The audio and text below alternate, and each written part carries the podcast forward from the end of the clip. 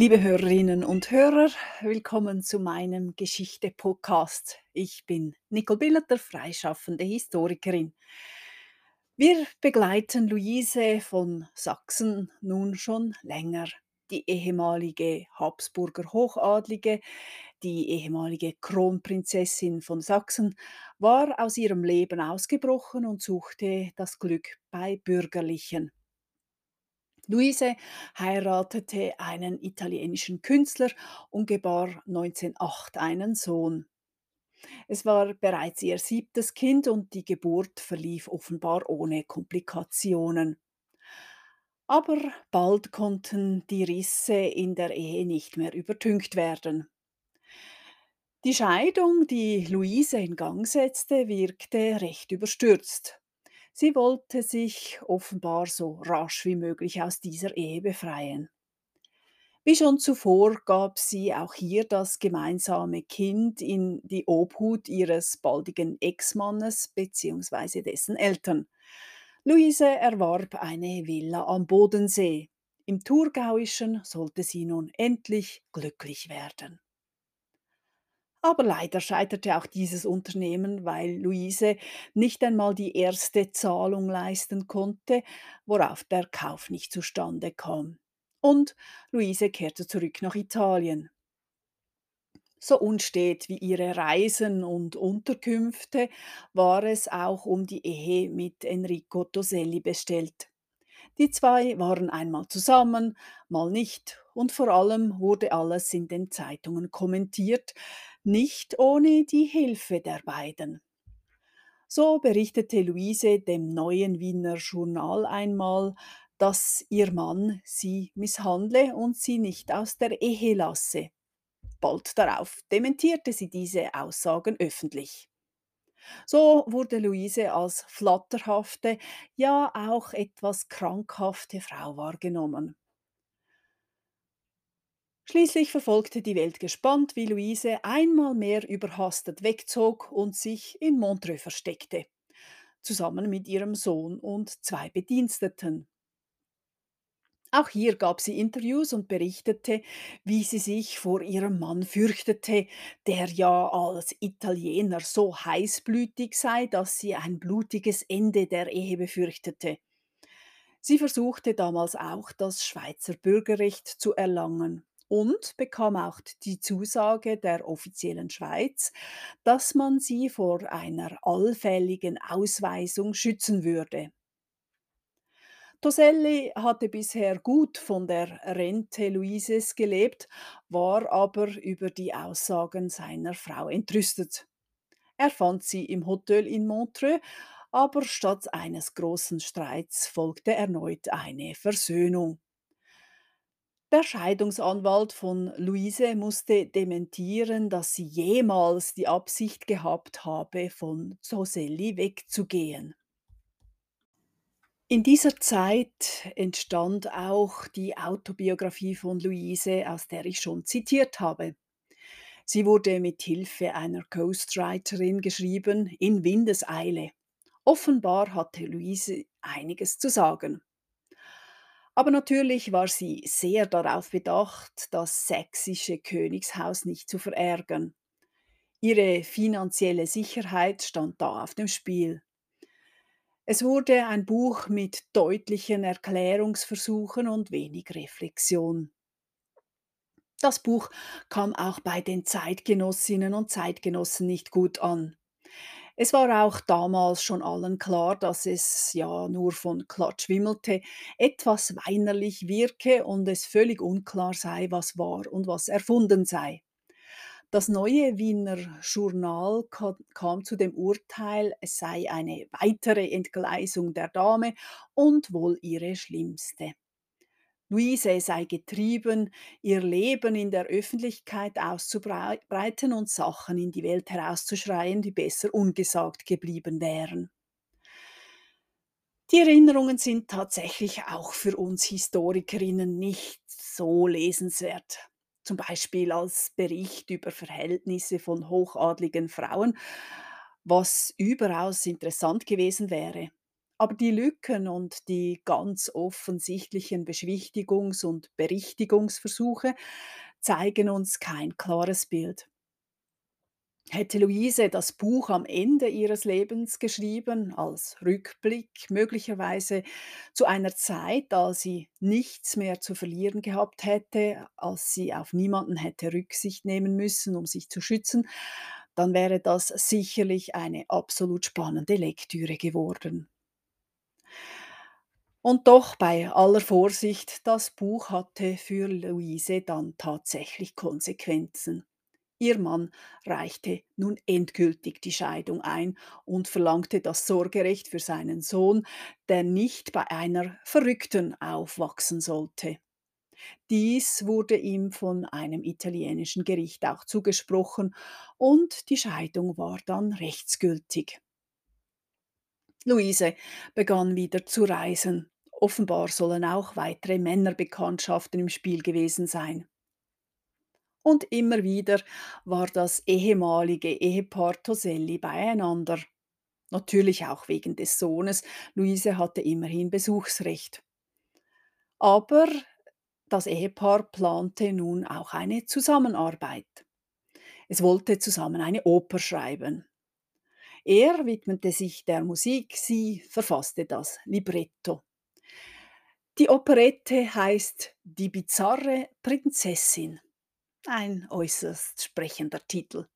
Im Oktober 1913 kam es zur Uraufführung. Das Opernhaus in Rom war bis auf den letzten Platz besetzt und alle Anwesenden enttäuscht auf der ganzen Linie. Die Zuschauerinnen und Zuschauer pfiffen und buhten, fast musste die Uraufführung abgebrochen werden. Die Kritik war auch danach vernichtend. Die Operette sei geistlos und habe nicht die Spur eines künstlerischen Wertes. Besonders das Libretto sei einfach nur geschmacklos, aber auch die Musik seicht. Das Stück wurde per sofort abgesetzt. Die Schmach konnte nicht größer sein. Allerdings in dieser Zeit erschien dann auch noch die Autobiografie von Enrico Toselli. Ein harter Schlag. Auch dieses Buch ist ein einziges Stückwerk von Rechtfertigungen. Enrico schlug zurück gegen alle angeblichen Ungerechtigkeiten, die er ertragen musste. Das Buch heißt Meine Ehe mit Luise von Toskana. Schon der Titel ist zwar reißerisch, aber falsch, denn sie durfte den Titel von Toskana ja damals schon nicht mehr tragen.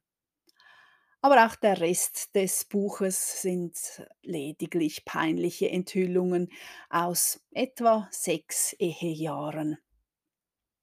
Hier ein Beispiel. Beim erwähnten Bubi war der Sohn Emanuele gemeint. Zitat So also standen die Dinge Anfang Oktober 1911. Zwischen Luise und mir waren die Beziehungen abgebrochen. An den häuslichen Herd wollte meine Frau nicht mehr zurückkehren. Ich hatte alle nur möglichen Vorsichtsmaßregeln und Vorbereitungen getroffen. Und immer noch war Bubi in den Händen seiner Mutter, fern von Florenz, fern von mir und seinen besorgten Großeltern. Ich hatte Gelegenheit gehabt, mich zu vergewissern, dass der Gesundheitszustand des Kindes sehr viel zu wünschig überließ. Und ich gebe zu, dass ich den Plan mit mir herumtrug, meinen kleinen Sohn seiner Mutter zu entführen. Da schrieb mir Luise von Mailand aus, dass sie am 14. Oktober in Florenz ankommen und im Hotel Baglioni absteigen würde. Was wollte sie denn wieder von mir? Welche Auseinandersetzungen bedurfte es denn noch zwischen uns? Ich wollte es wirklich nicht. Und dieser Brief war so unvernünftig wie so viele andere aus dem Aktenmaterial unseres Prozesses. Ich aber dachte an Bubi, lediglich an meinen kleinen Bubi. Luise kommt also in Florenz an und nimmt im Hotel Baglioni Wohnung. Und nun muss ich einen äußerst peinlichen Punkt berühren. Aber ich darf mich von Vorwürfen freisprechen. Was ich damals tat, würde ich skrupellos wieder tun. Meine Eltern sind schon ganz verzweifelt wegen Bubi. Ich muss ihn wiederhaben. Ich hätte ja kein Vaterherz haben müssen, wenn ich dieses hilflose Geschöpfchen nicht heiß geliebt hätte und wenn nicht mein erster und letzter Gedanke gewesen wäre, wie ich ihm ein besseres Leben bereiten möchte, als es ihm seine Mutter schuf.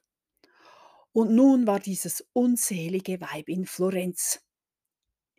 Ich treffe sie in der Straße Turnabuoni. Sie zieht mich an sich fort ins Hotel, indem sie sagt, ich habe mit dir zu reden, lass uns keine Zeit verlieren. Ich gehe also mit in ihre Zimmer. Sie zieht alle Register auf. Nicht eine ihrer großen Gesten schenkt sie mir. Du verstehst mich nicht, nie hast du mich verstanden. Stückweis brichst du mein armes Herz. Tag und Nacht bist du mein einziger Gedanke. So glücklich könnten wir da sein. Aber du hast mich nicht zu nehmen gewusst. Enrico, ich liebe dich so innig und habe immer nur dich geliebt. Lass mich sterben, töte mich. Ich breche hier ab. Die Sache wurde zu lang.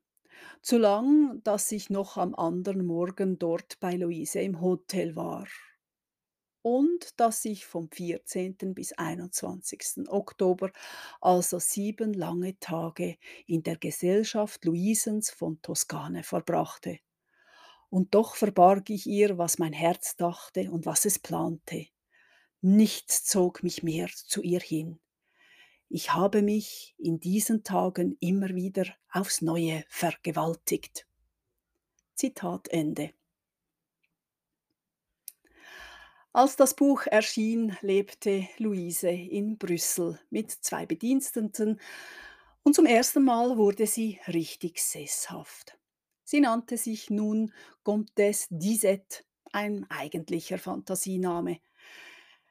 Während des Ersten Weltkrieges war Belgien von den Deutschen besetzt. Und nun kam die Rente vom sächsischen Hof nicht immer pünktlich an. Die Erschwernisse des Krieges. Luise kannte sie nur im geringen Maß.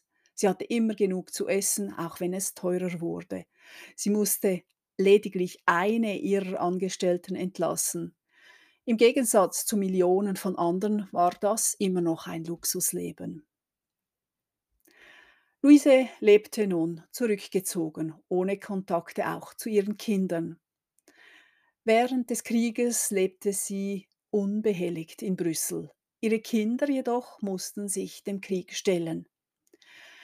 Ihre ältesten Söhne waren alt genug, um an die Front zu müssen, und besonders Georg, Georg erlitt durch seine Teilnahme an den Schlachten nicht nur körperliche Schäden, viel entscheidender waren die seelischen Schäden.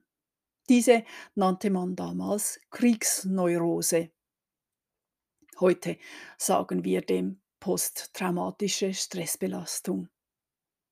Wie damals üblich wurde Georg in diverse Kuranstalten gesteckt, bis er soweit wieder gesund war, dass man ihn wieder an die Front schicken konnte.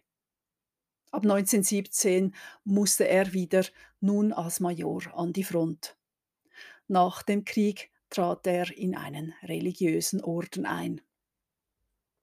Der zweitälteste Sohn Luises, Christian, kämpfte ebenfalls an der Front, bis man sein Talent für die Diplomatie erkannte. Er verhandelte im Auftrag des deutschen Generalstabes mit vielen ausländischen Mächten. Auch er blieb bis 1918 im Kriegsdienst. Nach dem Krieg wurde er offizielles Oberhaupt der Familie bzw. der Thronfolger. Aber nun gab es keinen Thron mehr. Das Ende des Weltkrieges hatte auch die alten Ordnungen weggefegt. Luise hingegen reiste gleich nach dem Ende des Ersten Weltkrieges nach Italien, wo sie das Sorgerecht für ihren jüngsten Sohn Emanuele Toselli forderte.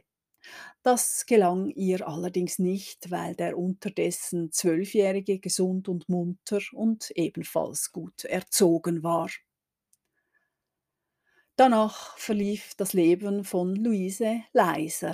Sie lebte weiterhin in Brüssel, allerdings sehr viel bescheidener und zurückgezogener. Sie soll zunehmend menschenscheu geworden sein arbeitete nun als Stenotypistin, klöppelte Spitzen, die sie selber an der Haustüre verkaufte. Sie hütete Kinder. Sie wurde aber auch von ihren ältesten Söhnen finanziell unterstützt, so dass sie sich wieder zwei Hausangestellte leisten konnte. Nur in der Presse war sie nun nicht mehr vertreten und gab keine Interviews mehr. 1926 starb Enrico Doselli, erst 43 Jahre alt, an Krebs. Und 1932 starb dann auch Luises erster Ex-Mann Friedrich August III. von Sachsen. Er hatte seit der Revolution im polnischen Exil gelebt und wurde 66 Jahre alt. Luise hatte ihn seit ihrer Flucht 1902 nicht mehr gesehen aber es scheint, als habe sie gehofft, sich mit ihm noch versöhnen zu können. Und Luise musste nochmals einen Weltkrieg durchleben. Auch im Zweiten Weltkrieg wurde Belgien von Deutschen besetzt. Sie lebte nun ohne Personal, bekam aber weiterhin Zahlungen vom ehemaligen sächsischen Haus. Aber Sie musste nun noch den Tod ihres ältesten Sohnes Georg ertragen. Der 50-jährige Pater wurde unter merkwürdigen Umständen tot in einem Berliner See aufgefunden. Da er Kontakte zum Widerstand hatte, gingen Gerüchte um, er sei von der Gestapo ermordet worden. Natürlich bescheinigte der NS-Pathologe, der Geistliche sei eines natürlichen Todes gestorben. Ob Georg ermordet wurde, konnte nie geklärt werden. Durch diesen Krieg kam Luise nur mit Hilfe von Freundinnen und Freunden und Verwandten. Dieses Mal traf sie der Krieg fast so hart wie die meisten anderen. Ein einziger Lichtblick für die alte Dame war schließlich der Besuch ihres jüngsten Sohnes Emanuele, der sie zusammen mit seiner Frau besuchen kam. Er war ebenfalls Musiker geworden. Es scheint ein herzlicher Besuch gewesen zu sein, der vier Wochen lang dauerte. Luise starb schließlich im kalten Winter 1947 und wurde in einer kleinen Zeremonie beigesetzt. Allerdings ging es ihren sterblichen Überresten wie ihr, als sie noch lebte. Auch ihre Gebeine zogen noch mehrfach um, bis sie schließlich in einem Fürstengrab neben anderen hochadligen Särgen zur Ruhe kamen. So ist es nun unklar, ob es sich wirklich um eine Liebesgeschichte gehandelt hat, wie versprochen. Sicherlich hatte Luise einen hohen Preis gezahlt für die Freiheit, die sie sich genommen hat, zu einer Zeit, als es so für Frauen nicht vorgesehen war. Wir werden in zwei Wochen sehen, ob es ihrem Bruder bei der Suche nach Freiheit und Liebe besser ergangen ist. Ich danke für Ihr Zuhören. Auf Wiederhören.